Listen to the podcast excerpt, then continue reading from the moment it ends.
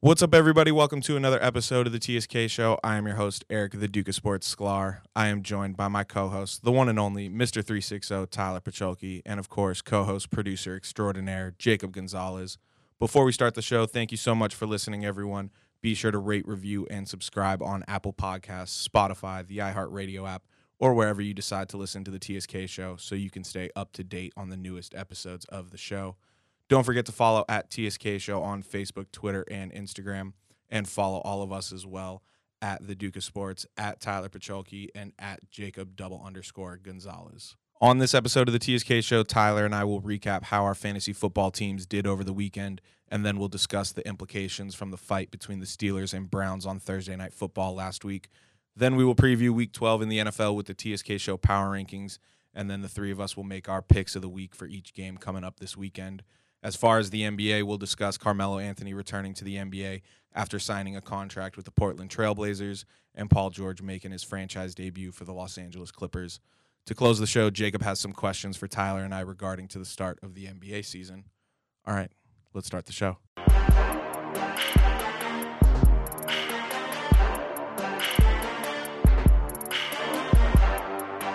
Welcome you to the sports kingdom. Sports kingdom. Welcome, welcome now the sports fans. Welcome you to the sports kingdom. Welcome, welcome, welcome you to the sports kingdom. Kingdom. Sports. What's up, fellas? How we doing? Doing good, man. Uh, happy to have Jacob here helping us out. yep. Yep. Always good. Looks like I didn't screw things too much that I'm back uh, uh, next Yeah. week. Back to back on him. Uh, real quick though, we forgot last episode. Shout out my boy Nate Diaz. Oh, yeah. We I forgot to talk to about I, the I fight. didn't get to. I didn't get to squeeze him in. I feel bad about. it. I got to say it really quick. Uh, fight got ended against Jorge Masvidal for the BMF belt. Uh, Nate Diaz is my boy, favorite fighter ever. Um, like I said, fight was called uh, for the doctors. Any but any any doctor that knows Nate Diaz knows that that you know he bleeds. That's how it goes. It was disappointing to see it end like that. Uh, mad respect to both fighters, and I feel like Nate's legend still lives strong. Oh yeah, for sure. I mean, if you saw what he looked like after the fight, he Uh, he took an ass whoop, but I, I just think that most people would have it, it just would have been over after after what uh, Masvidal did to Nate in those first couple rounds. But they called the fight before Nate's money rounds, and that's where he wins after he gets beat up for a couple rounds. He wins the race. He Yeah. wins the marathon. I was gonna so say he he usually does well in later it, rounds. It was disappointing to see it called like that. I know Masvidal didn't want it called like that, so no no no hate towards him. Um, most of the hate goes towards New York City and their their fight council. I'm okay with hating on New York City. Yes, sir. Oh yeah, right now they suck anyways at everything, Yeah. I, well, except for baseball. I, I had I had to sneak that in there. Okay. Well, all right. Let's jump right into football. Yeah, Tyler, we're we're getting closer to the playoffs in fantasy. and, and yeah, and it's great. It's going great. Did you win this week? I did. I've There you won, go. I've won four of my last five after starting 0 and six. That's pretty solid. It is. It feels. It feels kind of like fuck. Why is it going down this way now? But um, what's great is our league's wide open. Completely. Um, all twelve teams are still. There's two games left in the season, two, and all twelve teams are still uh, in the hunt mathematically. Yeah. Well, for the first I thought I was eliminated. So I started. Oh, ma- mathematically? I, I thought I was eliminated, but I didn't check out the other side of the bracket.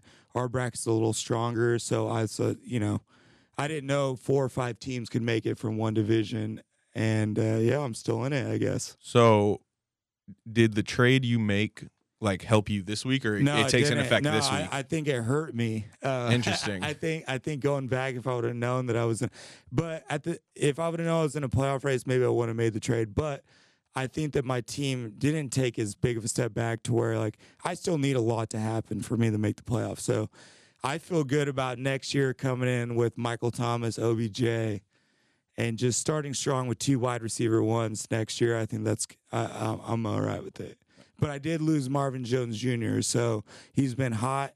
He's been a great starter. I got a couple bye weeks where I could really use him, but Yeah. uh, I, I'm still feeling good about it. yeah. So for the first team or for the first time all season, I went undefeated in all three of my leagues. There it is. So I got the W over Jordan Carlson, your good buddy from home. Uh, in the TSK show league, and it was more of his team really shit in the bed than my team being like overly dominant. He's the he's got the Pittsburgh Steelers as his team. and, Exactly. I He had- mean, he's riding he's riding a team that's 500 right now. So I, I'm playing him this week. So I just I, I just Oh. made the trade with him. So yeah, and, and funny enough, I just traded him another Steeler, OBJ, uh, Juju. yeah, So I traded him Juju Smith Schuster and Marvin Jones Jr. for OBJ. yeah, because he had five of his. I think our rosters are what thirteen people. Yeah, so, So he had five of his thirteen guys go on Thursday Yeah, night, so now I mean he has James Conner, he has Juju Smith Schuster, and all three of his individual defensive players are Steelers, all three. Yep, and and, and, he has Boswell as his kicker. Boswell. That's the other one. And so uh, I picked a. So I'm I'm rocking Steelers defense okay, this week against him because interesting. he's got three of their individual defensive players. So I feel like if any any three of those guys pop off, I'm gonna get the points too. Yeah, that works out. So I'm gonna try and negate him that way. So, what are your records in the TSK Show League and the Blue Dog League? Uh, I'm four and seven TSK show. So four of my last five wins started out zero and six. So tough, tough season in this league. And then uh, uh, I'm eight. I'm eight and uh, Eight and three. I'm not. I'm nine and two. Oh, Nine and two. That's right. I was eight and two. I'm not. I'm now nine and two in the Blue Dog, sitting first first place. okay. So I'm five and six in the TSK Show League, six and five in the League of Fools, and then eight and three in the Valley Village Invitational. If playoffs start today, you're in the playoffs. yeah, So that that's what brought to my eye. You know, you're five and six. I'm four and seven. yeah. No, we're So we're like, pretty oh, shit, close, I did not realize I still had a shot, but and we're in the Thi- same division, right? This league has completely been what I wanted to be, and I wanted to be competitive to the very end. I didn't want people thinking, you know, they were out of it seven, eight weeks in. They're not.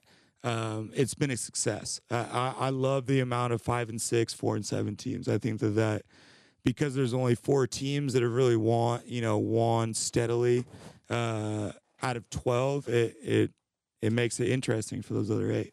yeah, definitely. It's definitely going to come down to the wire coming up in these two weeks. Yeah, I play I play two five and six teams my last two games at four and seven. So if I can take care of my business, um, I'm gonna put myself in a good shot. Hold on, I want to see who I got coming up the rest of the season. I know I end with playing Chad.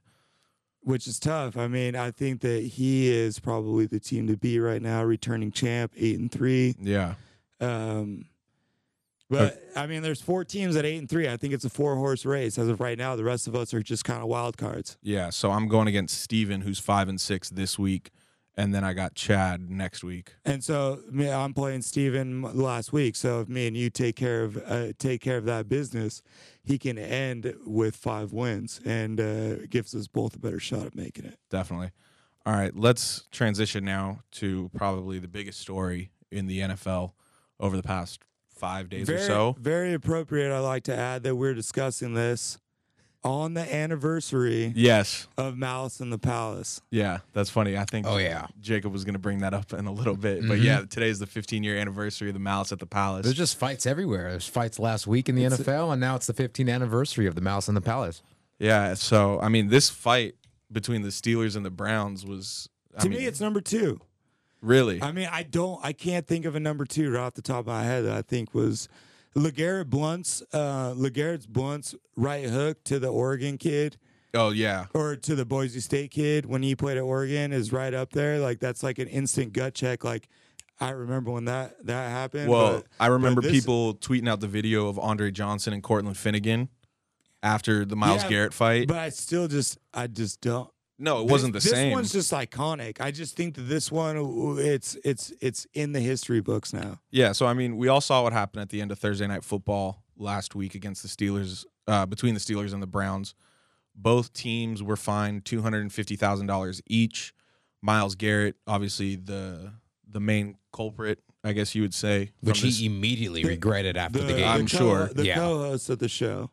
I think that Mason Rudolph deserves a little more cred for Well- for the co-host of the show, but Myles Garrett, for sure, a co-host. Or, Yeah. you know, main headliner of this. Yeah, so he's been suspended indefinitely without pay, and the NFL specified in a statement that his suspension will be at the minimum uh, the rest of this regular season and the playoffs. We don't know if it will bleed over into next season yet. I think he's in the middle of appealing it and going through that whole process of really trying to figure out a definitive date to when this suspension will be up.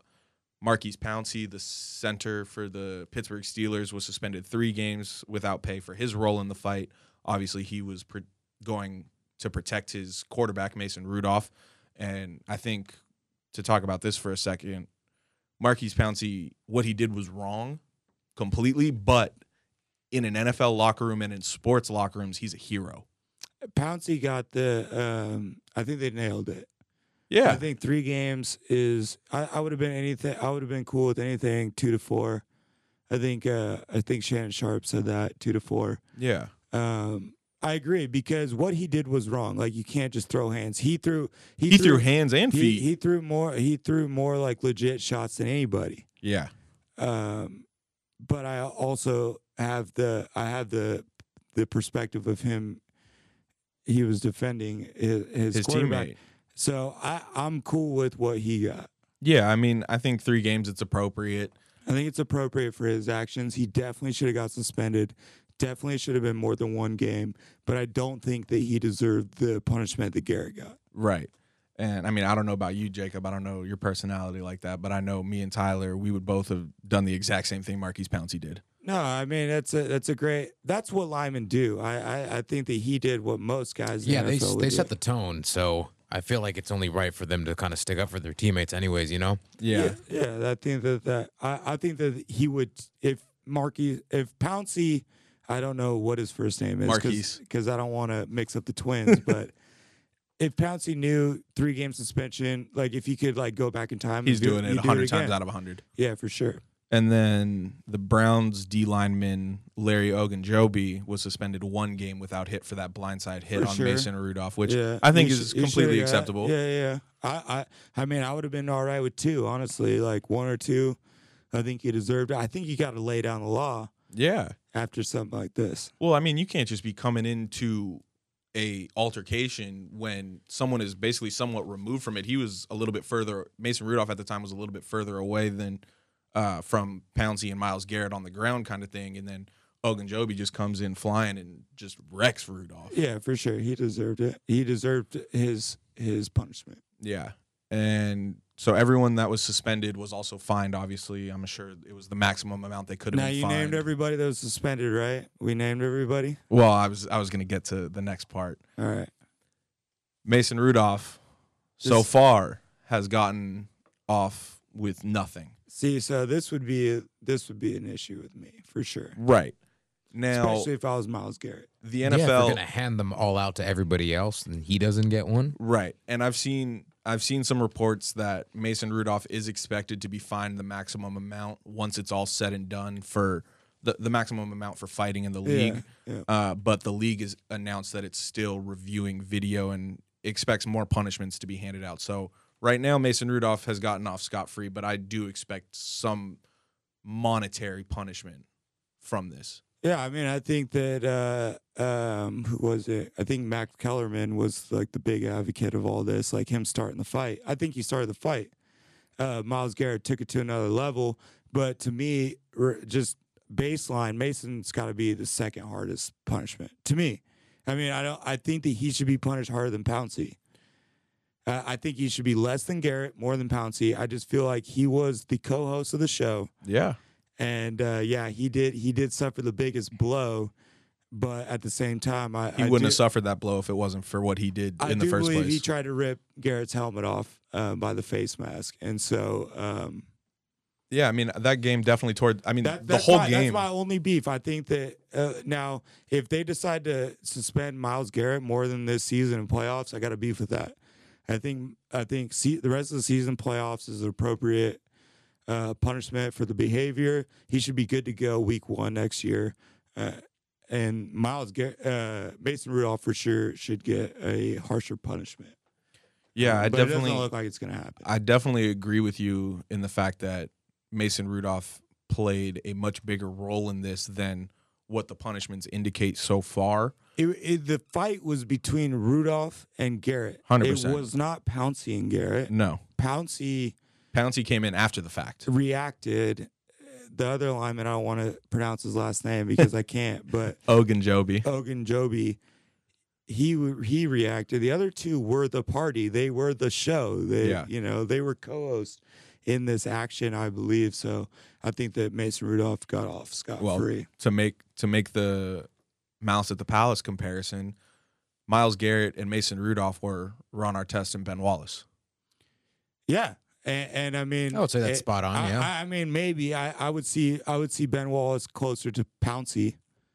Well, Ben Wallace, I think I remember. think, I think you know Artest was beef was with the fans, no, I'm saying. Well, what started it was was Ben Wallace pushing Artest after a foul. but that happens in Ron Artest and Ben Wallace's life regularly. True. Th- those two do that kind of shit. That's they're about that life. They do that shit. Yeah. It was taken to I think just like Rudolph and and like just like Garrett overhand swinging a helmet on Mason Rudolph's head. A fan took it to the next level, Well, yeah, and that's when Ron Artest lost it. yeah.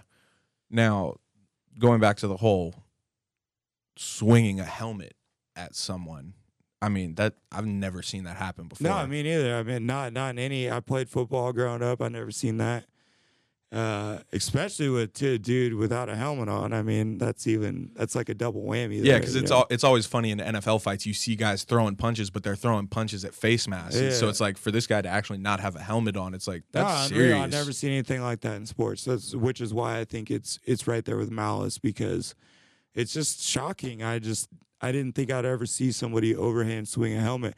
I mean, I was on the phone for a half hour after Yeah. that happened. I mean, I just- it texted you un- immediately. I was like, "Did did, you yeah, just yeah. see It was, that?" uh, un- unreal, unreal, dangerous. Yeah, and I I know there was a bunch of talk about potentially criminal charges being pressed against Myles Garrett, and Mason Rudolph already said like he's not going to press charges. He only sees and- this and as I- a football and I, thing. And I get, I Yeah, get nothing why, where beyond that comes because it's a good conversation. But I think at the end of the day, in the NFL, between players, the brotherhood and fraternity that it is, I don't think that that's that doesn't happen. But at the end, I, I think what's interesting on the other hand of that is, I, I know it didn't happen, but what if Garrett gets a better shot and he cracks his head Yeah, open? and clocks him really good. Well, that's kind of like that. That's the thing is like the damage kind of plays Yeah. a part in it. You know, you you knock you you go you go and hook somebody in the chin and they die, and you go and hook someone in the chin and they eat it. It's two different things. Yeah, and I mean, shit. Which is why you don't want to put yourself in that position. no, not at all. because it, it you don't know what's going to happen. But uh, in this case, he got lucky that Mason Rudolph just took it. Yeah, and hasn't Mason Rudolph's head taken enough beatings this year? I mean, he had to get his face mask taken off and taken out by a stretcher in one game, and now he's getting bonked on the head with Uh, the helmet. I mean, Yeah, he's lucky. He had, it, like he's lucky. I mean, he's lucky. Myles Garrett's lucky. They're both lucky that it all happened the way it did, because it could have gone a lot worse. Yeah. So I mean, we'll definitely be tuned in to see if any more punishments come out of that. But moving on now, Tyler, TSK Show Power Rankings. Yeah, let's do it. Week twelve. Tough one. Um, it's getting more, you know, down the stretch. So these like these last couple spots are kind of, you know, they're tougher to judge because we're counting out playoff teams at this point. You know, teams like the Buffalo Bills, I just can't, I just can't put them in there, even though they're in good spot to make the playoffs. Uh, you know, I just still want to bet on them to lose. Yeah, it's tough. Twelve teams make the playoffs, but there's only ten spots in the power rankings. Yeah, and and uh, I don't necessarily think the 12 best teams always make the playoffs. It's it's definitely you know For sure. um, having the divisional thing. But uh, number 10, I'm going to go with the Rams. I'm going to give you guys a little cred getting the dub. We love it. because it was a must win. I think there was a lot of pressure in that game. Uh, the Bears and the Rams were in the same position, third place in their division, still in the playoff hunt. Not a lot of teams are in that same position, so they were really, really fighting. And I think that both those teams' seasons went a different direction after the game. Bears are looking like they're, you know, the NBA equivalent of a lottery team now. Yep. Rams And they have a big question too with the quarterback too. yeah, which you know a, a year ago today was not a question at all. No. Um, and now I think they're front runners for Cam Newton. Um, and then Rams, uh, just you know the exact opposite. Now they're in the playoff hunt. I think they got a good shot at making the playoffs, but they got they need they need help from others. You know they Yeah. they need help from Minnesota, Green Bay, San Francisco, Seattle. They need one of those four teams to kind of get off the burner Yeah, Uh, definitely. but but five games, fi- you know, five six games left. It's completely doable. yeah, and so I'm going with the Rams at number ten. Yeah, and in that in that game against the Bears, the O line looked very good. The run game looked the best I think it's looked all season, but it was still a, not like the prettiest of wins. Yeah, it was still messy. That- it even good, started though. with the field goal too. Right. It barely went over. yeah, That's good though. I mean, you've heard me talk about the Seahawks season all day. I'll take getting wins, not getting yeah. losses. I don't care. I don't care don't how we're be the getting te- them. I don't want to be the team that's trying to figure out how to win. I want the team that's winning games. Maybe they shouldn't win. Yeah, Uh, exactly. because in playoff football, that wins you. That gets you to the next round. Exactly. You just got to get through that game. It's not a seven game series. It's not a five game series. It's a one. It's a one and done. So like, if you got a football team that's figuring out how to win it, this is this whole. It's this Rams is like I, I'm I'm getting flashbacks to two years ago. It's all in Jared Goff. yeah, It's not last year where everything was sexy, everything was good. It's it's two years ago where it's like Jared Goff's really got to win his games or he's going to lose his games. and now he's got to live up to that contract. yep, absolutely. They got they invested in him now, and and coming in at number nine, we got the same scenario, and that's the Dallas Cowboys with Dak Prescott. I think both of these teams are just like solid. They're ready to win. Um, the rosters are ready to go. They just got to put it together the, on the, field. the field. play calling's ready to go. They just got the quarterbacks. When the quarterback, do- the quarterback is the driver. I mean, Dak Prescott. As far as he, if he, if he's got a Super Bowl in him, Cowboys are winning it this year. If Jared Goff's got a Super Bowl in him, the Rams can win the Super Bowl. Um, that's how these teams are built. But do you believe in Dak? Do you believe in Goff like you believe in Aaron Rodgers and Brady and Russell Wilson and Drew Brees and these te- these guys have gotten it done before? Exactly. Jared Goff and Dak Prescott have yet to give us the evidence to hold them in that regard of those other guys that you just mentioned. But they've given us the evidence to believe that they're very capable guys. right, uh, just- capable of getting to that level. It's just they are the team. I mean, it's just like you play bad, your team's going to lose. That's a lot of pressure. Drew Brees, Tom Brady, Russell Wilson. I don't necessarily think that if they play bad, their team loses. I think that they've got a structure involved that's like around them, but they can support them when they're not playing well. I don't think the Rams and the Cowboys have that. So. Uh, I still think that those two teams are two of the best teams on paper, so I got them in the top ten. Uh, but I got six and four Rams and Cowboys at 10, 10 and nine respectively. Moving on to number eight, I got a seven and four Kansas City team that's probably more of a top five team because Mahomes is getting back in the in the swing of everything. They got a top five coach, Andy Reid. But uh, yeah, it's been it's been a tough month for them, kind of getting over the Mahomes hump. But they're they're figuring it out. And they lost Hill too on Sunday or Monday yesterday. Last night, yeah. last yeah, night. last night. Yeah, with the which is hamstring which injury. is big time, and they already have they've already gone a stretch without Mm-hmm. him. So they've they've definitely faced adversity, which is why I'm still going to hold them at eight because they face adversity. They're still seven and four.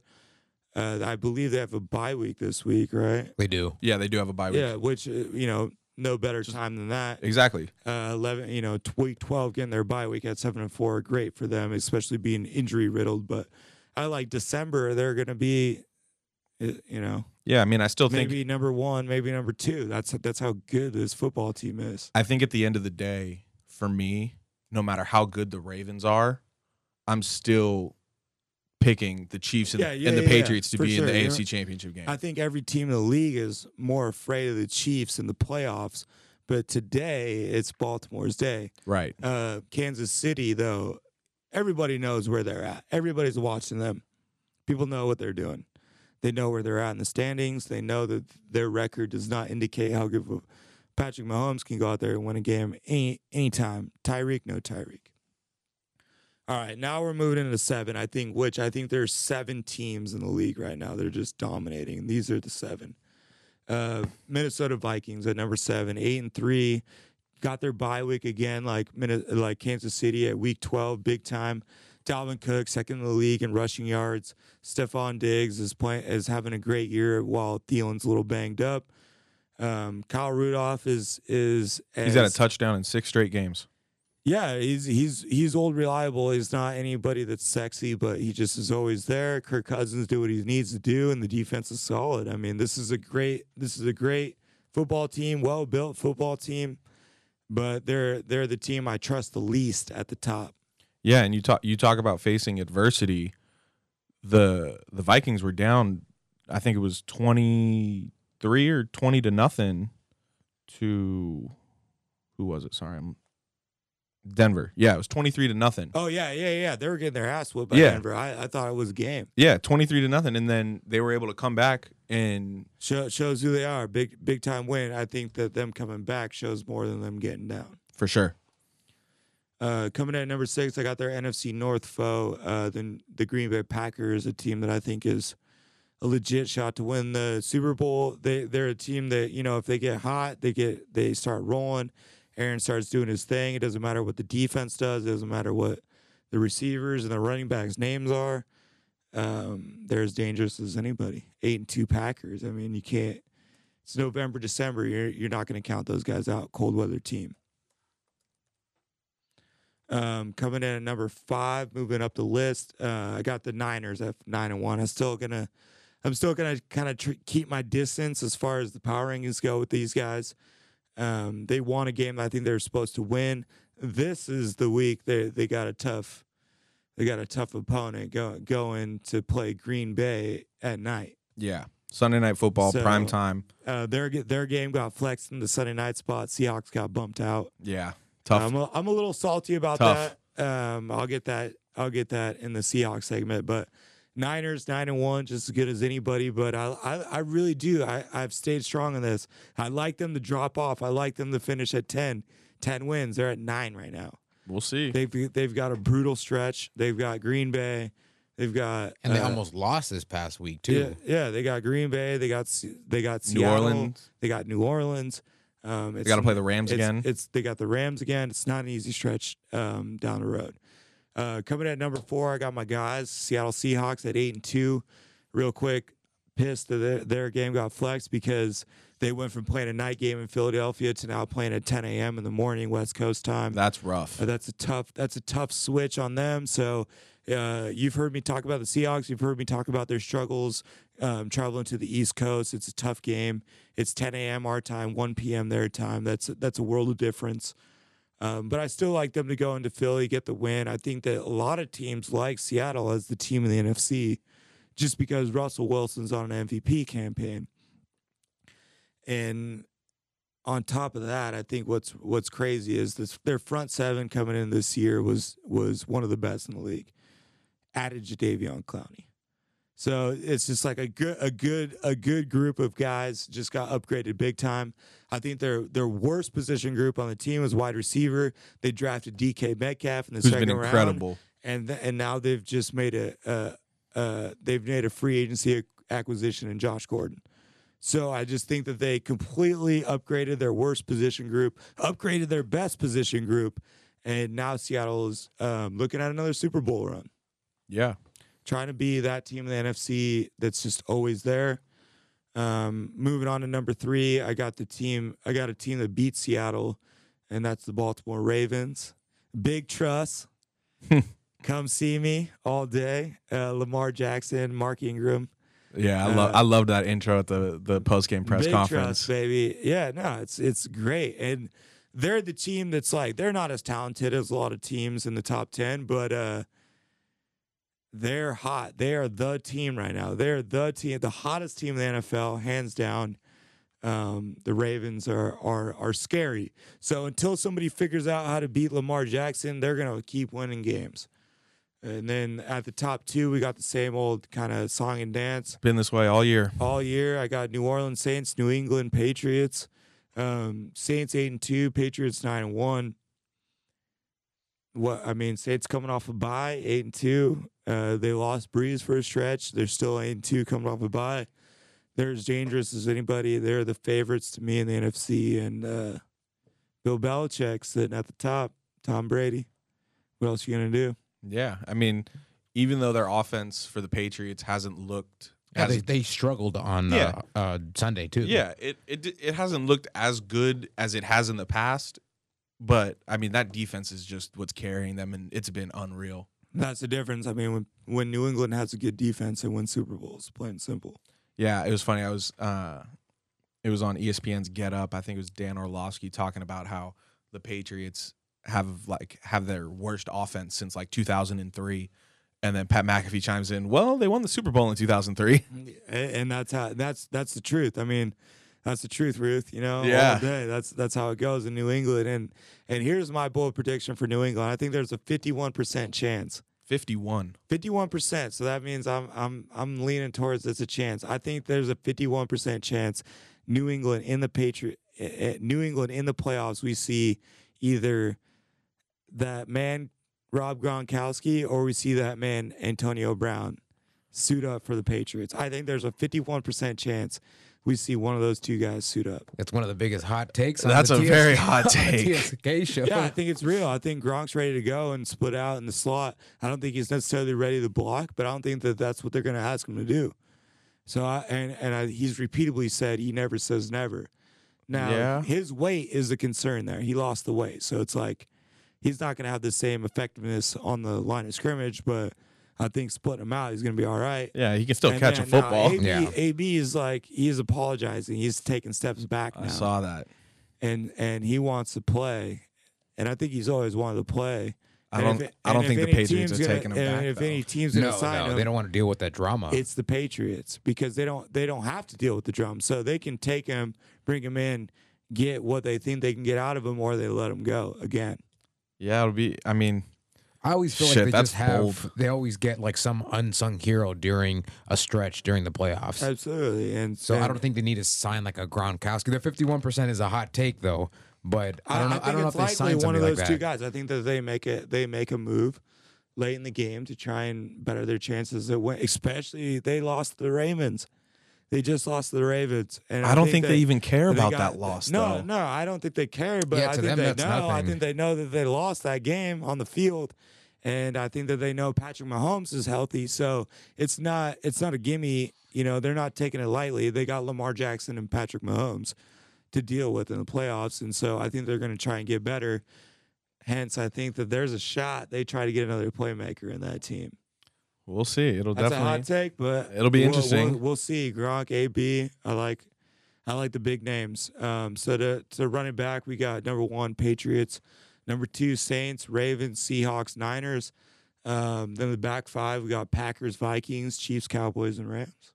All right. Moving on now, we got the picks of the week for the NFL in week 12. A lot of big time matchups that I think already have some playoff implications. A lot of gut check games. Definitely. I think, I think there's a lot of teams. wh- There's a lot of games where I don't necessarily feel good about my pick, but Yeah, I mean, right off the bat, Thursday night, Indianapolis at six and four, going to Houston at six and four. This divisional matchup for me, I didn't, I haven't picked a winner yet. I, yeah, it's no, that's I- definitely I- one of those gut check games. I think that's a big that's a big one. You know, especially Houston coming off a loss to Baltimore like that, getting embarrassed. Houston Um, coming off a loss to but- Baltimore, Indy coming off the big win over the Jacksonville, but they haven't had T.Y. Hilton in a couple of weeks. No T.Y. Hilton and and uh, no J.J. Watt. So it's just like that whole matchup of Indiana's defense. Sorry, my fault. Houston's defense, Indiana's offense. It's not the same, Right. But it's the other matchup. Like I was saying, Indiana's Indianapolis's defense and Houston's offense that I think is like kind of the matchup now. That's the sexy the the sexy matchup because uh, I think Indianapolis defense is playing really well. Controlling the line of scrimmage on offense, but ultimately I just think that Houston's a better football team, and I like Deshaun Watson over Jacoby Brissett, and uh, Watson just got embarrassed Yeah, I think I think on a short week. Getting embarrassed, I think Watson's going to come out and, and ball. Yeah, I mean, I just I typed it in right now. I'm I'm picking Houston to win. I think coming off the the big loss between the the the big rematch between him and Lamar from Clemson and um, Clemson and Louisville, Yeah. and I mean Deshaun Watson and DeAndre Hopkins. I know it hasn't been as magical as it was last year, but if the Colts aren't are without T.Y. Hilton, I don't think Jacoby Brissett and Marlon Mack are enough to get it done on the offensive end. And Deshaun Watson and DeAndre Hopkins, uh, they can eat that secondary the Colts have alive, in my opinion. Yeah, I mean, what uh, D Hop is the man. It's it's all about his coverage. He's getting all he's getting the the Julio Jones treatment. Yeah, he's seeing stuff he hasn't seen before. Um, so I, I don't really like judge him on that that kind of stuff. So I know that he's a game breaker. Any, Right. Any any ball thrown his way could change the game. Yeah, I mean he DeAndre Hopkins is good could be good for maybe 200 yards a game if he really wanted to. Yeah, for sure. So, all right, You- who do you got in this matchup, Jacob? Oh, this one was a gut check too, but I uh, ultimately went with Houston at the end. okay, so Just be, just because home they team, they home lost. team, it's a little Yeah. easier to go Yeah. with them. all right, so we all got Houston in that one. Moving on to Sunday, we got an NFC South matchup, two, three, and seven teams. We got the Buccaneers going to Atlanta to take on the Falcons. Falcons won three in a row, so that's pretty good. Uh, the line for this, is, no, that's not right. excuse me, Two in a row. two in a row. I was gonna say they were not They're- 0 and 7. This week, Sorry. this week I they won three in a row. I apologize. Um, but the line for this is Atlanta minus four and a half. I have Atlanta winning at home. I think they're even though Their sense of urgency Exactly. is much higher. exactly, and I think Tampa Bay is just such a disaster. I know we say it almost every week that we we shit on them, but I think Yeah, no, I think Matt Ryan no, and I- Julio Jones they're gonna they're gonna find some magic this week. I know it hasn't happened for me in fantasy this year with both of them. It hasn't really been working out too well, but I think I think they're gonna find some magic this week. No, but you're right. I mean, Tampa Bay has been it's it's a Jameis Winston fucking show, and that's not a good show. No, not at all. that that's how it is. That's why I don't like the Bucs. I love BA. I love Bruce Arians. Big time coach to me. One of the best. Like yeah, big BA fan. Uh, but I, I just don't like Jameis. I, I don't, and I think that his time's over. yeah, I think that Atlanta comes in, wins this game. Tampa Bay ends up with less than five wins, and Jameis is looking for a job. And and I feel bad for the sucker that doesn't get Cam Newton because they're going to go with Jameis. it's not, and it's not going to go well. that's gonna be awful. And, and that's just They're gonna have to settle for the complete downgrade. That's that's just my you know I think that he you know if he were to hear that he would have something to say and he's got he's got, he's got all the confidence in the world but it's just I, Jameis in the NFL is not my, not my thing and I like Atlanta to win at home because I think Dan Quinn and the Falcons are fighting for their their future. Yeah. All right. Moving on, we got the Broncos going to Buffalo. Broncos coming in at three and seven. Obviously, coming off that tragic comeback win over Mhm. uh, from which the, is like from I the think- Vikings. Yeah, which is the second or third time that's happened to them this year. Yeah, they're going to Buffalo to take on the seven and three Bills. Buffalo is favored minus four.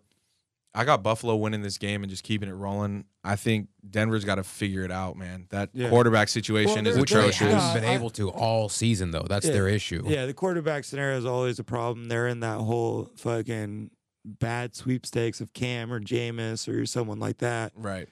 Um, The defense is injured- but- injury but- But their defense is their team. I mean, they're the the the Denver Broncos are built on the edge of the defense. Yeah. So it's like they don't have that. So you know that's why they're, that's why they're not playing well. It's just like the Lions without Stafford. It just doesn't like that's their team. That's their identity. That's where everything kind of you know flows off of. It's it's just Denver's. This is the represent representation of their team, and I think Buffalo is like full steam ahead for the win. Yeah.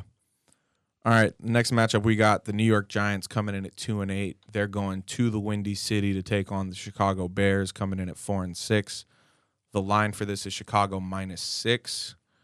I have the Giants coming in and upsetting the Bears. I know it's not really much. It's not much of an upset because both of these teams suck. No, to be honest, but, but, Chicago was the fucking you know they Chicago were- had they playoff that- Super Bowl that- aspirations Yeah, they this were year. that. They're the Jacksonville, Just because of the defense. They're the Jacksonville Yeah. Jaguars of last year. They're the team that was like hot last year. and Now they're come back to reality. Um, but I still like Chicago to win this game. I think that they're Oh, yeah. they're, Same. they're they're a better football team than than Saquon Barkley is. I just think that that defense is just going to be too overwhelming for uh for the for the Giants. And, and you know what, Giants? Um, this shit pisses me off so much when I watch it on football. That they ran a play where Danny Dimes got out and lead blocked. yeah, don't know if you- that, that shouldn't happen. it, and and it was everyone and the announcers are so fucking dumb. They're just like, oh my god, how awesome is it to see? That is so stupid. That's Yeah. the dumbest thing. I hate. I The hate, future of your franchise. I hate watching quarterbacks get out and block. I hate watching Russell Wilson do it. If I was a GM, I would fucking cut that motherfucker. Like it's just like, dude, what are you doing? I just invested all these millions of dollars in you. Uh, There's ten other, there's nine other guys that can block for the ball carrier. You're not the one. yeah. Um, Giants, this is why you're the Giants. You got you're doing shit like that. You're gonna go out there and get Danny Dimes lit the fuck up. It's like what you asked Brady to block for you. No, but they do. You know what I'm saying? which is like, That crazy. is your Tom Brady. That's Yeah. your franchise guy. That's the point, it. yeah. I see Russell Wilson do it almost every week, and it drives me nuts. And I and and the worst part about it is they get glorified for it. Yeah. All right. The next matchup we got AFC North rivalry matchup. We got the Pittsburgh Steelers coming in at an even 500, 5 and 5. They're going to the winless Cincinnati Bengals 0 and 10. Yep. The line for this is Pittsburgh minus six and a half. Even without Maurkice Pouncey and who knows if Mason Rudolph will even be playing, I still got the Steelers winning. I I don't see how the Bengals win a game now. I got Cincy winning. I got them Damn it. getting I think win. I think the win, like Tyler said, hey, I think he said it last week. How not uh, like a team goes by without at least getting one win. Yeah. But I don't think it's this week. I think it's this week. I think they got no Pouncey, no Juju, probably no Mason. You know what I mean? This, I think this is their they're at home against a divisional opponent, which those games are always played closer than the talent shows. Um, I like Cincinnati finally getting a dub. Like like Jacob just said, I can't bet on a team not winning a game. I just don't see it happening this got- week. they though. gotta win That's one- the only issue. They got to They'll get win it in one three game, weeks. and this Pittsburgh team is absolutely decimated. Yeah. No, I mean, it's just I mean, they're bad. It's the Bengals like, have you don't- you don't- nothing going for them. You got Driskel at quarterback. Joe Mixon's been eh. I don't know who Green- watches their AJ games. Green hasn't even gotten on the field. They got no one noteworthy on defense. It's just uh Driskel's for the Lions. or um Finley. Ryan yeah, Finley. Finley. Ryan Finley. Yeah, Ryan Finley. Uh, so that shows you how bad that situation is. you got Finley. You so how do you even have them winning a game? because I think that every pro football team can win one football game, and I think that if they got a team, it's it's a divisional opponent at home. I think we should put a that's- bet on it. that's If they missing stay everybody. winless, we can be come up with something. I, I, I got it. I, I think Cincinnati's winning this one. All right.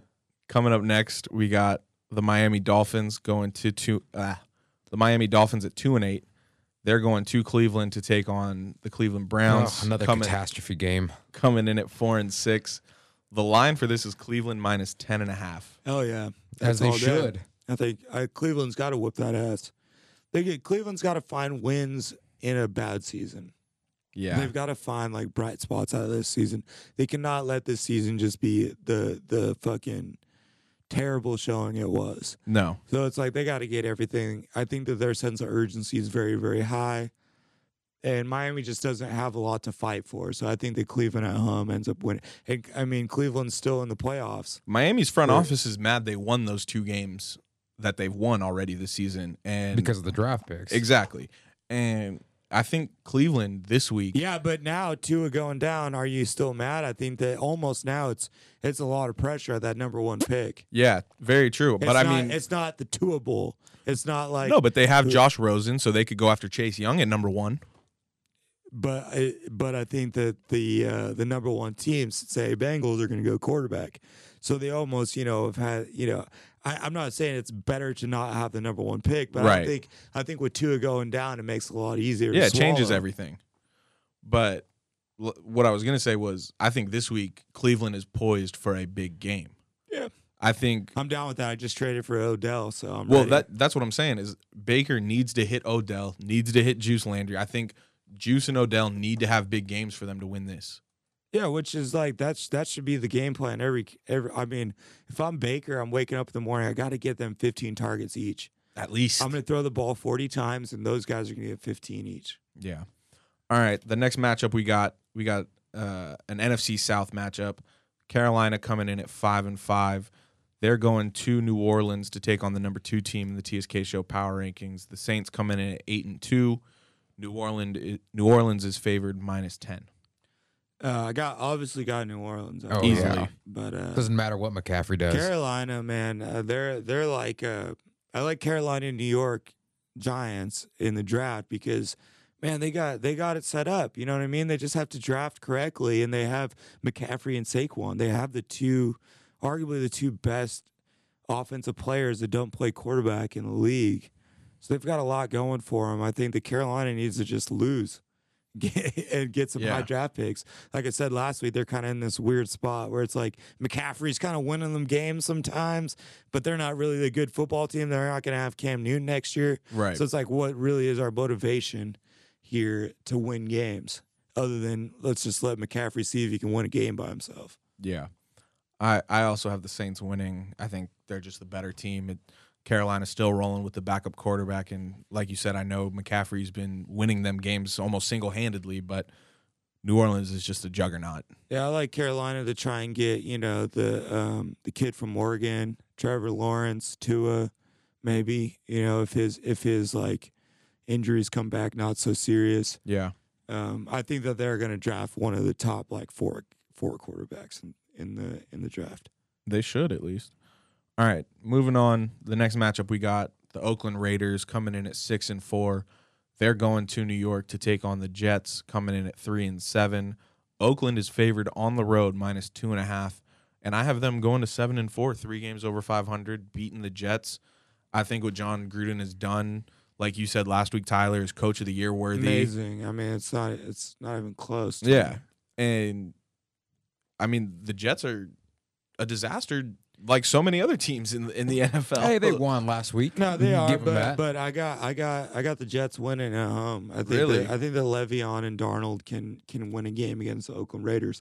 Oakland Raiders win games because they're coaching. I don't necessarily think they're that great. So um, I think that you know if Adam Gase has any sort of game plan around Le'Veon and Darnold to play well, when Darnold has his big games, the people in New York are feeling good about the Jets. yeah. So it's like once every three weeks, Jets fans are just stoked.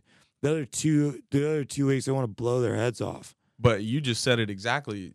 I think Jon Gruden is going to outcoach Adam Gase. Yeah, and he can, but he doesn't have as many pieces as that. true. Gase has. Very So, true. Um, I like I like the Jets and Le'Veon to con- kind of control the the clock in this one. Who you got, Jacob? No, I still had Oakland. Okay. Yeah, it doesn't matter for for them Jets' win last week, but I just still have Oakland winning this game. Yeah. All right. The next matchup we got the number four team in the TSK show power rankings, the Seattle Seahawks coming in at eight and two. They're going to Philadelphia to take on the five and five Eagles. The line for this is Philadelphia minus two and a half.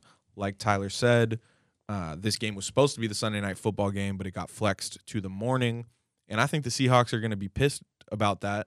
And I think they're going to come out on fire and win this game. Yeah, they're coming. They're coming off a fucking win that just beat the only the last undefeated team in the league, and they got flexed out. So, They're riding high. and, and I don't want and I don't want to play. Uh, the excuse card. I don't want to play well, and also don't want to play dumb like Philly got flexed too. It's not just on Seattle, but I think that Philly being on the East Coast and Seattle being on the West Coast, it's uh, it's worse on the Seahawks than it is on the Philly. Well, and Philly just having a home game it, it, in general, it doesn't really change their Yeah. routine. Now, they get the to sleep in their own beds, all that kind good, of stuff. And the good thing about it is we had the bye week, so I think two weeks preparing for a Philly team, uh, we got this dub in in us, and like you said, I think we're a little pissed. Um, but it's it's definitely not going to be an easy game, and and Seattle and Philadelphia are two teams that play really well in November, December. yeah, Battle of the Birds. Yeah, Bird Gang all day It's two of my favorite franchises there, uh, for forever. So, all right, next matchup we got we got the Detroit Lions coming off the loss to the Cowboys. They're coming in at three six and one. They're going to the Washington Redskins, coming in at one and nine. Detroit's favored on the road minus three and a half. I have Detroit winning the game. I know they're going to probably be without Matt Stafford again, and so their identity as a team is obviously altered. Yeah. But Washington sticking with Dwayne Haskins for the rest of the year. Derrius Guice is back. They looked okay. They looked No, that's great. I think that DC is doing the right thing. You know, like I think that they got to figure out what they do well. right, but that that inexperience, I think, is It's not going to win them football games when Right. you're trying to figure out what you do well on the field against an NFL team that's going to get your ass whooped. But uh, I think that you know them just committing in general to like an idea of moving forward with these guys. That's that's good for DC. But I ultimately like Matt Patricia going in there and being kind of like he's the new face. Right. Matt, it's Matt Patricia's team. It's not Matt Stafford's team. So when Stafford's out, so I like I like Detroit to get the dub. I, I'm not mm-hmm. picking have DC to win a game for the rest of the year, for sure. I think that they're the worst. I I, I think DC is worse off than than Miami and the New Yorks, What about Cincinnati? Cincinnati. I mean, they're just as hard to watch as any of those teams as well. Yeah, yeah, I mean, sure. Derrius Guice scored uh, scored his first touchdown since coming back from injury, and that was the Redskins' first touchdown in 16 quarters. Well, they can celebrate just that. There it is. All right, next matchup we got we got an AFC South matchup. The Jacksonville Jaguars coming in at four and six. They're going to Tennessee to take on the Titans at five and five. The line for this is Tennessee minus three, so they're favored by a field goal at home. That's normally the cushion that Vegas gives the home team when it's kind of a toss-up game.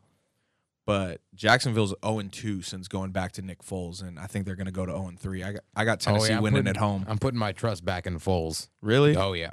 I like Tennessee to win this game. Yeah. I don't think it's Foles' fault. I don't think it's Foles' fault, but I think just that It's not a good situation. I mean, Right. it's just like the defense isn't the same. Leonard Fournette's just like constantly banged up. You never know what you're going to get out of him. yeah. Um, and uh, yeah, Nick Foles is not going to win you games. That that Eagles team, they won games off of their defense. It wasn't Nick Foles. He was just keeping them alive. He was keeping them afloat. Right. So uh, yeah, Nick. I think Gardner Minshew gives him much more sh- shot at winning, but Minshew also gives him a lot better shot at losing too. So that's just kind of what you got to take with the gunslinger like that. So um, I like Tennessee to win this game because I think they're the, they're they're more like strong on who they are and what Yeah. they're doing and their game plan and Like they know exactly what they got to do. And yeah, exactly. All right, moving on. The we got three matchups in a row with teams all in the top 10 of the TSK show power rankings. The first one we got the number 9 team, the Dallas Cowboys at 6 and 4, going to New England to take on the Patriots at 9 and 1. Cowboys are the number 9 team, Patriots are the number 1 team. New England is favored minus six and a half at home. This is going to be a Yeah. big game. Big time, big time. I mean, Dallas, like, whatever the narrative is in this game is going to be like their their season. It's going to be like, oh, if the Cowboys come out there and suck and get and get whooped up on, they're to be like, man, Dallas is Dallas is done. Dallas ain't got it. Dak, what is Dak good? Is, is this the right way to win? But if they come out and beat the Patriots, they're to be like, all right, this team's ready to go. Yeah, and I don't think the Cowboys are to beat the Patriots at home. I have the Patriots winning the game, and I don't think the Patriots' goal should they- be to win the game. No, they just need to be close. They just need to like get a game plan. You know, they The, should be the same thinking, thing how they kept it in Philly too. I was gonna, I was taking it the complete opposite. I was gonna say I don't think the Patriots should focus on winning the game. I think they should focus on getting Jason Garrett fired. Yeah, and and and that and that could work because this could be a this could be a Super Bowl matchup. You know what I'm saying? Like the the the the Cowboys got to know like road goes through New England. Yeah, Like, you got to be able to beat this team, and and uh, they got to figure out how to do that. And Dak has to be Dak has to be great. Yeah, they're not and going to win. It's it's definitely going to be interesting though to see. Like we were talking about, the Patriots' offense hasn't been as explosive in the past. It's going to be interesting to see what Dallas's defense does to New England's offense Which I think is a great, better matchup for them. Yeah, than, no, it's- than the other side of the ball. I think it's a much more favorable matchup, the Cowboys defense going against the Patriots offense than the Patriots defense going against the Cowboys offense. But Yeah, that's that's gonna be like you know that's the game is like can that great, great offensive line that Dallas has dominate that that New England defense? If Yeah. they can do that, they can win the game. I mean, it doesn't matter what Zeke and Dak do if that if that offensive line dominates the line of scrimmage, which they have the ability to do, then Dallas can win the game. But if they don't, it's it's over. yeah. All right. Now the game that got flexed into Sunday night for Seattle and Philadelphia. We got the number six team in the TSK show power rankings, the Green Bay Packers, coming in at eight and two. They're going up to San Francisco to take on the number five team in the TSK show power rankings, the San Francisco 49ers, coming in at nine and one. San Francisco is favored by a field goal. Dumb man. But everybody go put your fucking ah. savings on this one. I got the Packers winning. The Green Bay Green Bay I is have going to Green come Bay as well. Green Bay is going to come and spank him. It's Rodgers' hometown. Rodgers is about to go into the stadium he grew up next to. Rodgers is about to go into the stadium of the team he wanted to play for growing up. I mean, he is a NorCal kid. This is Yeah. Rodgers is like Rodgers don't. This is a home game for him.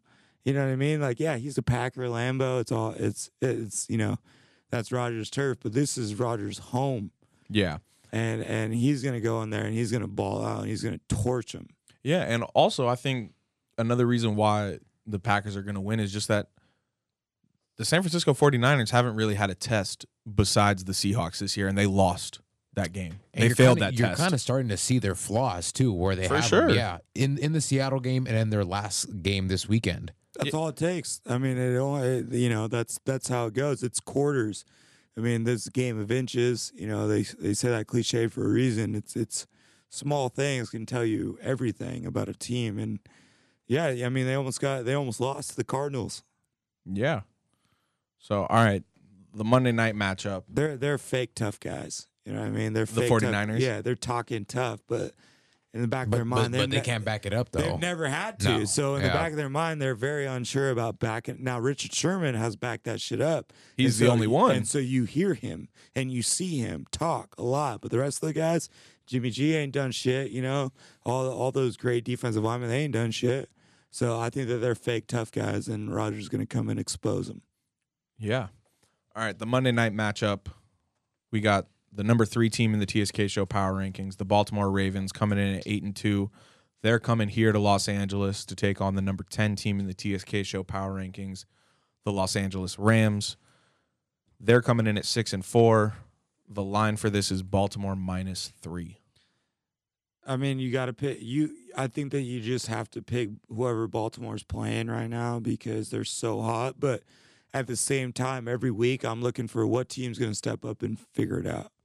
Yeah, Because the Rams definitely have the personnel to figure it out. So it's like the Rams could give the blueprint to the league um, how on how to beat the Rams. That's what everybody's waiting on. Everybody's waiting on how do you beat the Ravens? How do you beat Lamar Jackson? How do you stop him? What's the game plan? What what's the strategy here? What what's what what are you doing? Um, and until that happens, Baltimore's going to keep winning games. So I'm going to pick Baltimore. But on that other hand, I, I definitely think the Rams have the ability to show the league how you beat Lamar Jackson. Come out Monday Night Football in LA, the big sexy matchup. Um, they, the Rams could easily win this game. This is a gut check game for sure. Yeah, I mean, obviously, I'm picking the Rams to win this game, but like you said, it's it's got to come down to how do you stop Lamar and having players like Aaron Donald, Michael Brockers, Clay Matthews, Dante Fowler Jr., Cory Littleton, Yeah. Jalen Ramsey in the secondary. Well, and the Rams last year got exposed when people put fullbacks in the into their lineups. They had these light linebackers, and people were running the ball down. The Rams aren't built like that anymore. They're much bigger, and I Yeah. think that that's definitely plays uh, an advantage playing a team like Baltimore. Yeah, I mean, just my two cents. If I'm playing Lamar Jackson, I don't know how to beat him, but No, if I'm gonna let Mark Ingram run up the middle, I think I'm gonna set my guys on the edge and and and and stare. I want both my edge guys staying on the edge and staring at Lamar. I don't care. seeing if- which way he goes. let let Mark Ingram run right past you with a ball. Let him go ahead. You know, like I cannot let Lamar just keep doing me like this. yeah, it's definitely going to be a tough matchup. Who you got in this one, Jacob? I still have Baltimore. I just Damn think it. that I just think that they're, They're the the hottest to team. right- Yeah, right They're- now they're the it's, team it's to just beat. too, They- too tough. You don't know uh, how to contain Lamar Jackson, and so that's the issue right now for There- them. There's always those teams in sports that they're not the best team, but they're the hottest team. Yeah, And that coach has won a Super Bowl. So yeah, exactly. John Harbaugh knows, or is it Jim or John? That's up there. it's it's it's John. Yeah, J- Jim's Jim at Harbaugh Michigan. was the Michigan coach. Yeah, John Harbaugh knows what it takes to win a Super Bowl. Yes, sir. So, all right. And then we got four teams on by the number seven team in the TSK Show Power Rankings, the Minnesota Vikings at eight and three. The number eight team in the TSK Show Power Rankings, the Kansas City Chiefs at seven and four. The Los Angeles Chargers at four and seven. And then the Cardinals at three, seven and one. And then, real quick, we forgot to mention last week that the Kansas City Chargers game was the Mexico City game. Yeah, yeah. No, I played it played in the elevation. Um, I think they're they're they're higher than Denver. Charger, I- the Chargers stayed in Denver uh, for a couple days to get used to the altitude, like the Rams did last year before going to Yeah, and I want City. and I want to say Mexico City is like weirdly even higher than Denver. yeah, I'm pretty sure. And uh, you got to see that clip of Mahomes showing off his arm, throwing 70 yard bombs in in the altitude. It was pretty crazy. Harrison Butker was hitting 70 yard field goals pregame, which was Yeah. crazy. Yeah, I'm pretty sure they're a mile and a half up. But real quick, the Chargers. Ooh. I want to talk about them for a second because there's been a lot of talk about what to do with Philip Rivers. He's thrown seven interceptions in picks the last yeah, night. Seven interceptions in the last two games. He's been through this. We've had these questions. It's it's Philip Rivers. That's how it goes. I mean, quarterback, great quarterbacks have bad stretches. Brett Favre had these stretches. Peyton Manning had these stretches. I mean, Tom Brady turned the ball over. But they weren't having these stretches this late into their career. Or maybe they were and then it was time to go. yeah, I, I think I think Philip has had these stretches in his career. It's just like this is he's a gunslinger. He's an ultra confident guy, and that sometimes that bites you in the ass, and expect and it looks really really bad when it does. You know, happens more than you know two weeks in a row. I think it just adds to their narrative though for the season. They had just these high expectations going into training camp, and unfortunately, they lost close games, and that's just been the story throughout the whole season for them. And this is just the adds Chargers in my lifetime. I mean. Oh Yeah. yeah. It- Mhm. All of our and- lives. I mean, and more so Philip Rivers' career. It's just like they win five games or they win 12 games. This is kind of how the Chargers go. This year, I would like to give them the benefit of the doubt. I think they were banged up up front. I think they were banged up on the edge. Um, but no excuses in pro pro sports. Yeah, I mean I just I just wanted to talk about that real quick just because I yeah, think that nah, was like ne- the ne- I, I never. No, I don't even listen to some bullshit about sitting him for Tyrod. It's just like nah. Okay. Phillips Phillips a top ten quarterback of my lifetime. You know what I mean? I think he's a Hall of Famer. It's just Yeah. like he's a top five player to not win a Super Bowl. It's just like Philip is the man. Yeah, he's got- definitely up there. I got ultimate respect for Philip. So, all right, that wraps up the NFL talk for tonight. But let's transition now to the NBA. We got Jacob. What's the score of the Laker game? I know they're playing right now against Oklahoma City.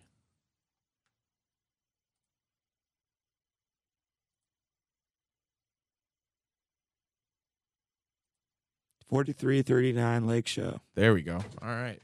which 40 which Kuzma has a bloody eye. yeah, I just too. got, I just got Yeah. that notification. I think he took an elbow or something, but hopefully he'll be all right. Good man. He needs to take an elbow. Fucking get your shit going, man. But all right, let's talk about the big news. Our boy, he's back in the NBA. Yes, sir. Free Melo. Carmelo Anthony signed with the Portland Trailblazers a couple of days ago after missing a full season last year. Carmelo has returned to the NBA. He signed a non guaranteed deal with the Blazers.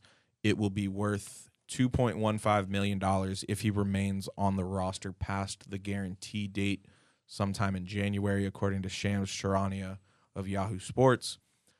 The Blazers lost tonight. They are 5 and 10 to a poor Pelicans team too. an injury riddled Pelicans, Yeah, Pelicans I mean, team. shit. Half their team didn't play. Yeah. So they're now five and ten.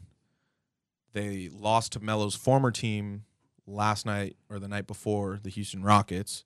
So they're looking for a boost right now, and they're hoping that Melo can provide that for them as the the Portland Trailblazers after making the Western Conference Finals last year, they have now slipped to the bottom of the Western Conference. Which is a huge downgrade this year, which is really confusing. Yeah. And as these these teams in the West that are in the top 8, they're starting to create some separation between themselves and the bottom of the Western Conference. So Portland's really looking at Melo to give him that boost and tonight he He had, he had ten and four, yeah, 10 in, and 4 in twenty four minutes. 10 points, 4 rebounds, 24 minutes. He started the game, which I think threw everybody off. That's a Which bad that was that was the whole issue in the beginning that he wasn't going to come off the bench anyways in previous uh, team experiences, and so it's like it was only rightfully so that you do start him in this game. I, I mean, yeah, I, I can't believe they started him. I think that's just the bad. I think that sets him up for failure. I think that that sends the wrong message. I think you need to him to come off the bench. Um, and if you do start him, definitely don't start him at the four. I just, I mean, even though that's his better position, like I would like, I would want him to play the four. But it's like you're gonna start Rodney Hood and Carmelo as your forwards. That's Yeah. just that's dicey. I I think that that's the same guy. You got some like stretch guy out there, at this spot up shooter. Well, that's what they that's what they had Zach Collins for, but then now he's but out Zach with Collins is at least six eleven, can protect a rim, get some rebounds. hundred percent. But he's sidelined with surgery and he's out Yeah, four for- months. No, for sure. I mean, Portland's like they're trying to figure it out, but I, I'm not worried about Portland. Um, also, I've never really been like a Portland guy. I, I just I don't I ne- I haven't thought these last couple years they were a threat. They've always done better in the playoffs than I thought they were going to. Because I just I can't get behind a team that's like two guards and a bunch of other dudes, you know. Like, Yeah. that that's Portland. No, I mean Um, we've but they've always proven me wrong, so I give them respect. Which yeah. they looked better at the start of the season on paper, but then it just kind of has I- fizzled out. It's it's it's not even 20 games in the season, so I'm not I'm not freaking out about them, and I don't think that any sort of separation that's been. It's it's an 82 game season, so it's like even if they were five games behind, you know, they have 65 games to. Yeah, it's definitely it's definitely still early in the season, but in, No, I think it's gonna help. I think bringing him starting it was like the wrong move. It's just like you should have acclimated him a little better than that. so overall, I th- I think the consensus in the room is we like the move for Melo to go to Portland. I said on the show that Portland was the best fit for him. He's tr- so in But I also said after that comment that there's no way in hell Carmelo Anthony chooses to live in Portland, Oregon. well, he chose this So time. he, he proved me wrong and he showed that I mean, all they have to offer is coffee and beer. I went there this year, so I was gonna say I was gonna it's ask a, you. Yeah. it's it's it's a small town. I nobody mean, nobody wants to go there.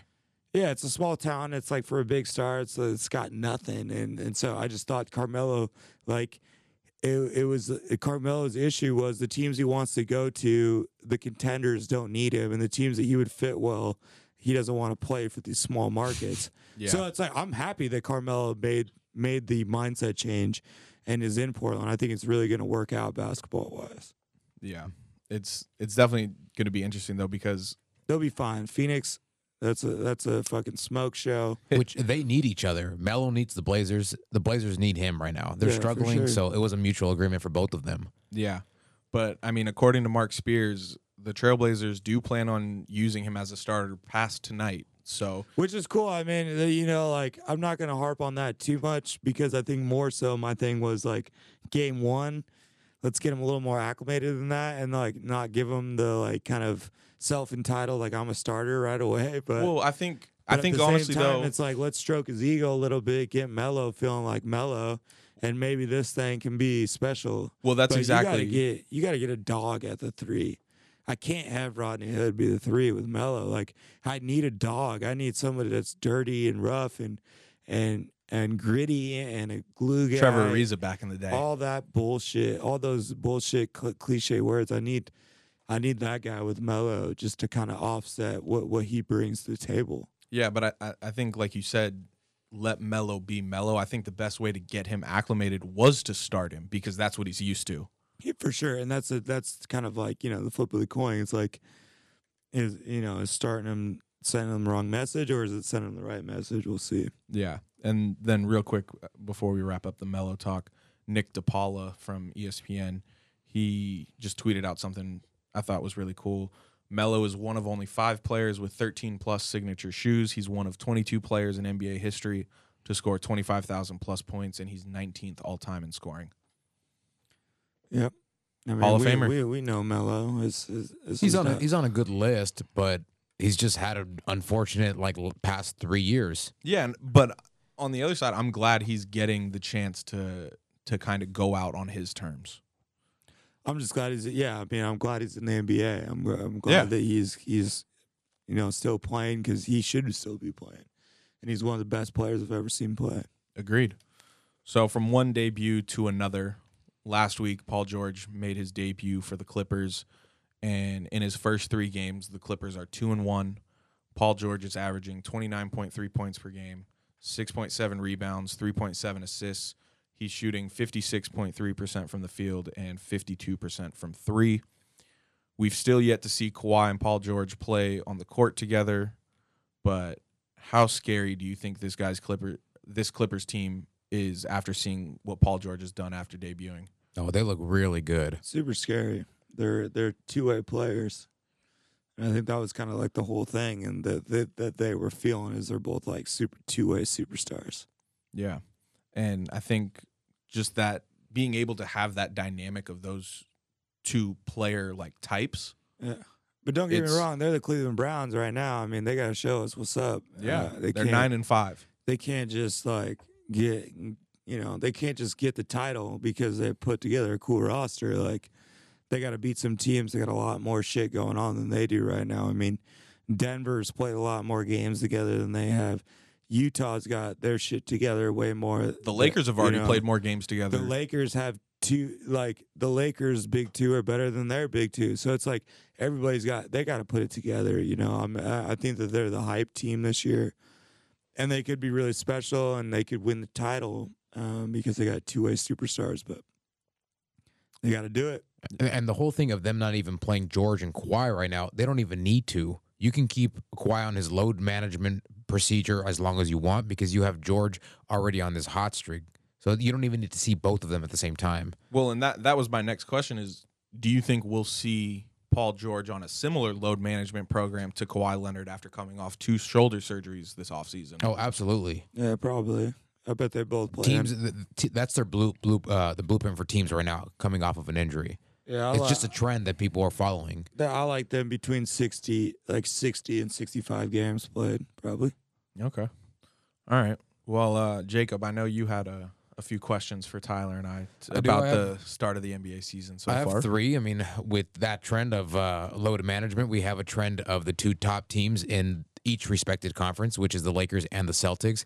Now, it's not Huh, the Lakers same. and, wait, Lakers and Celtics Oh yeah, at the top. they're both at the top of their. Everything's right respective in the. NBA world again. All right. Well, Seems like let's just check it 2009 for a again. second. It's been a while. It, it has been a while. Now, mind you, this it's not the is not same the- same rivalry back in the This is eighties. not the eighties. No, absolutely not. Uh, or is it the rivalry back in 2008 and 2010? But have we seen maybe a rivalry renewed? nah, not, Not yet. yet. Nah. Not yet. I don't think there's there's no like inner drama to it outside of like Rondo. I mean, Well, I'm- Rondo is cool. That, that's only- a cool piece of it, but just ironic. He they got to for play the in Lakers the now. finals. Yeah, no, I think for the rivalry to be renewed, like you said, Tyler, they got to play each other There in the needs to be a fight on Christmas Day or Something.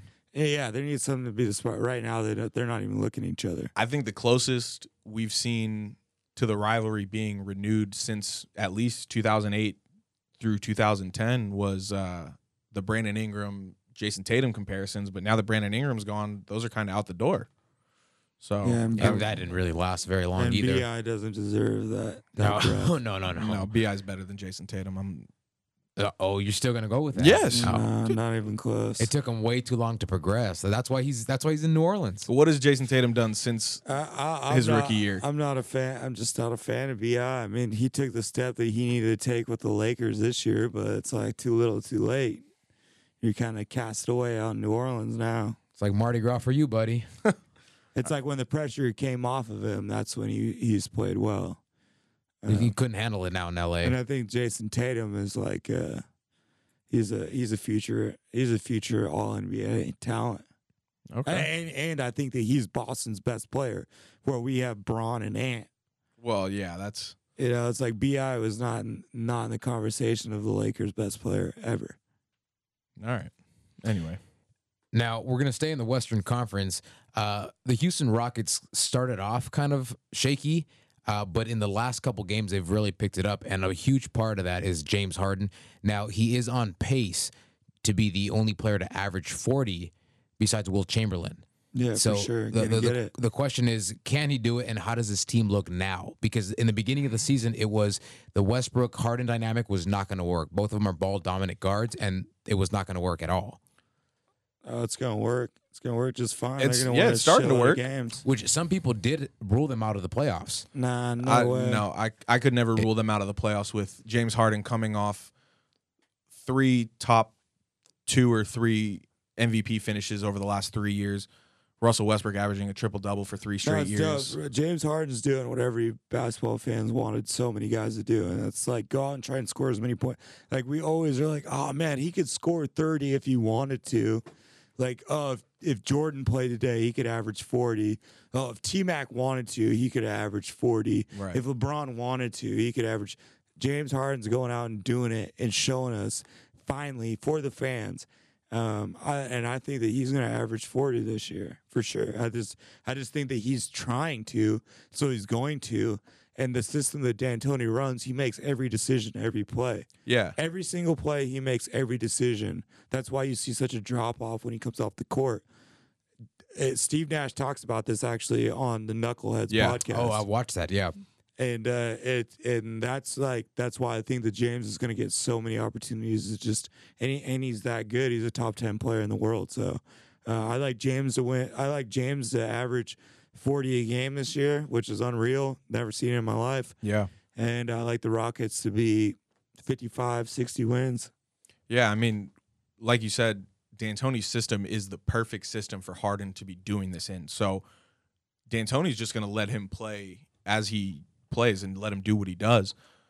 Now, When the whole team just gets the fuck out of the way when he's rolling. Exactly. It's just like it doesn't matter seven second offense. Like if they get stopped in the half court, the whole team just moves out of the way for James to do what he wants. right. So yeah, I think it's definitely very possible for James Harden to average 40 this year. He he probably could do it.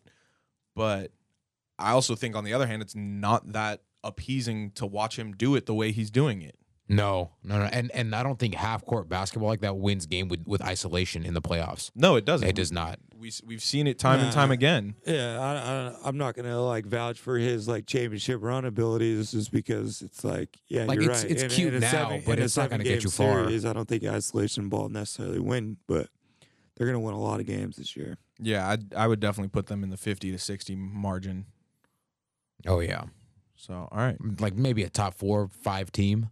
Uh, at least home court advantage Yeah. in the playoffs. Yeah, Yeah, nah, they should. They're, they're gonna make they're gonna make a run, but I don't see them as winning the championship because they're a shallow team. I mean, like, yeah, if James wins you three games in the seven game series, you still didn't win the series. Yeah. You know, so it's like I just don't think one man can can carry him in the West. Yeah. Yeah. Well, from one star to another, we go to one in Australia. And in honor of Tyler wearing his jersey last week on the uh, TSK show, we're going to be talking about LaMelo Ball. I love some LaMelo ball Now, talk. scouts have, have really put him on this pedestal of him being the number one pick as of right now, Mhm. and that he has a legit shot at it. Now, how high do you think he can go in the draft, and what team would be a good fit for him right now? Well, it's all going to depend on who's at the top of the draft order of where he's going to go and team need. But I mean, with as the of War- right now, Warriors could get him. I was going to say, why not throw him on the Warriors? Yeah, I, I think the Warriors are for sure a shot, but that just seems like a little. but is that is that the best fit for him? I don't think it's the best fit I- for him. I don't think so, but also like I don't know everything, and like Steve Nash got drafted to a team that had Kevin Johnson and later got Jason Kidd on it. Yeah. You know, like staying on that Knuckleheads podcast. I mean, Steve Nash, w- his rookie year, said his biggest accomplishment was playing 22 minutes a game because they had Jason Kidd And Kevin Johnson in and front Kevin of him. Johnson. So it's like, yeah, there's no perfect like setup. Um, obviously, you want more opportunity, but I think he's he's. a- And as far as draft stock, it's like you either need a guard or you need not. A, you don't need a guard. You know. So I Which think this league has a lot of guards. and I feel like the so, past 10 so years. it's like there's all the teams that are going to draft guards, and there's all the teams that aren't going to draft guards. And I think that he's one of two guards. I think it's him and Cole Anthony. There's no other discussion. It's like if you need a point guard and you got the number one pick, you're picking him or Cole Anthony. Agreed. So it's like number one pick. He could be number one pick. He could be number three pick because it's like if someone needs forwards and bigs, you know, you got the you got James Wiseman out there, you got Anthony Edwards at Georgia, you got all these guys that can be like you know dominant forwards and big guys. So it's like if the first two picks need those guys, those guys will go off the board. But it's like the first team that needs a guard, they're going to draft LaMelo Ball or Cole Anthony one two. That's that's that's to me how it's going to go. Best best case scenario, I think it's like it's all kind of the same teams, you know, Orlando, Minnesota, New York. Phoenix, New York, all these teams they kind of need a Is there a possibility he ends up on the Pelicans with his brother if they drop to the Well, why bottom? not? Y- Yeah, they played Nah, together I in, in high so. school. I think Drew. Yeah, I mean it could. That'd be cool. I'd be down with that for sure. Yeah. And I mean, as as Tyler was talking just now, I was kind of like playing out this warrior warriors scenario in my head, and it's like, on one hand, yeah, it might not be the best fit for him because of playing time and all of that.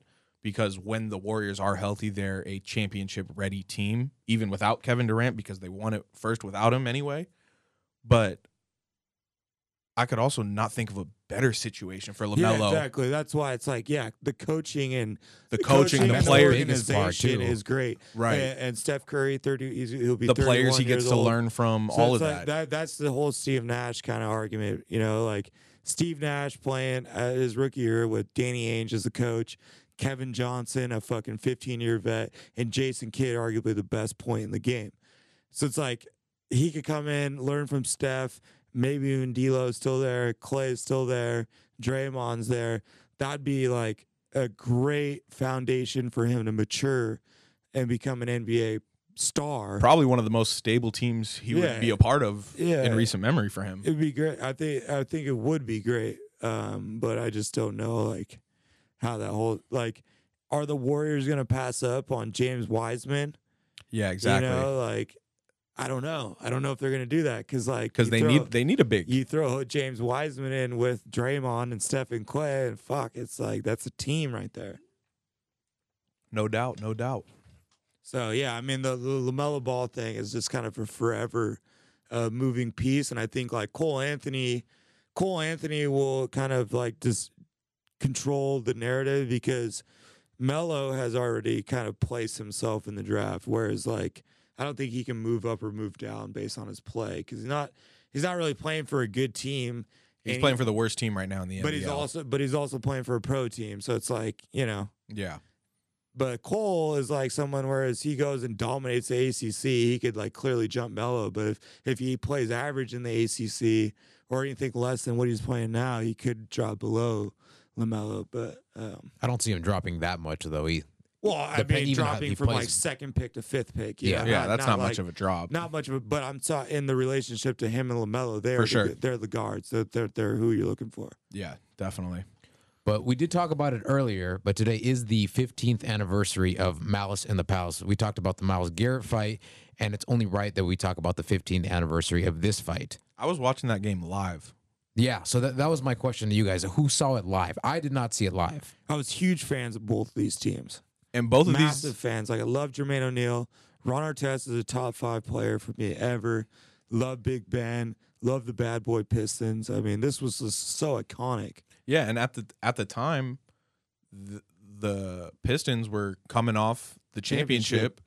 The Pacers, I believe, were in the Eastern Conference Finals or I- semis I, that I tell this year story before. all the time with Ron Artest because like I got a big like. I, I I'm protective of my guy. I don't like people like talking shit on him because I don't think people understand his talent. My my my dude was the defensive player of the year the year before that. Best defensive player on that end of the court in the league. That year that he got suspended in the malice, I think he was averaging 24 a game. Yeah, he was on. He was getting MVP talk. So it's like I think that yeah, I mean I think that he really was that dude at 20 points a game and a defensive player of the year. That's that's Kawhi Paul George, you know, and, and you don't mention Ron Artest in that same breath. yeah, but no, I mean, yeah, I remember watching that game live. Derailed everybody's career. I mean, Yeah. Stephen Jackson says that he never was an all star because he was labeled after that game. Ron Artest never really got back to like I'm the guy on the team, you know. But he got hit with the most suspensions. It was 86 games. yeah, Yeah. which is is I mean, Unreal. makes sense. Well, and they also, I'm pretty sure him and Stephen Jackson got some criminal charges from Yeah, the that fans. Was, that was also in there too. Yeah, yeah, for sure. but But I also heard that the person who threw the cup was bet 50 bucks to say like, hey, um, somebody next to him was like, I'll bet you 50 bucks to throw it at Artest who's sitting there on the scores table. Now this is just a story, but that's what was said. well, and then also, Which is why is that it worth shit the 50 happened. bucks to get your ass whooped? well, but also, if you look at the video, the the guy that Ron Artest goes after is a guy in a black shirt.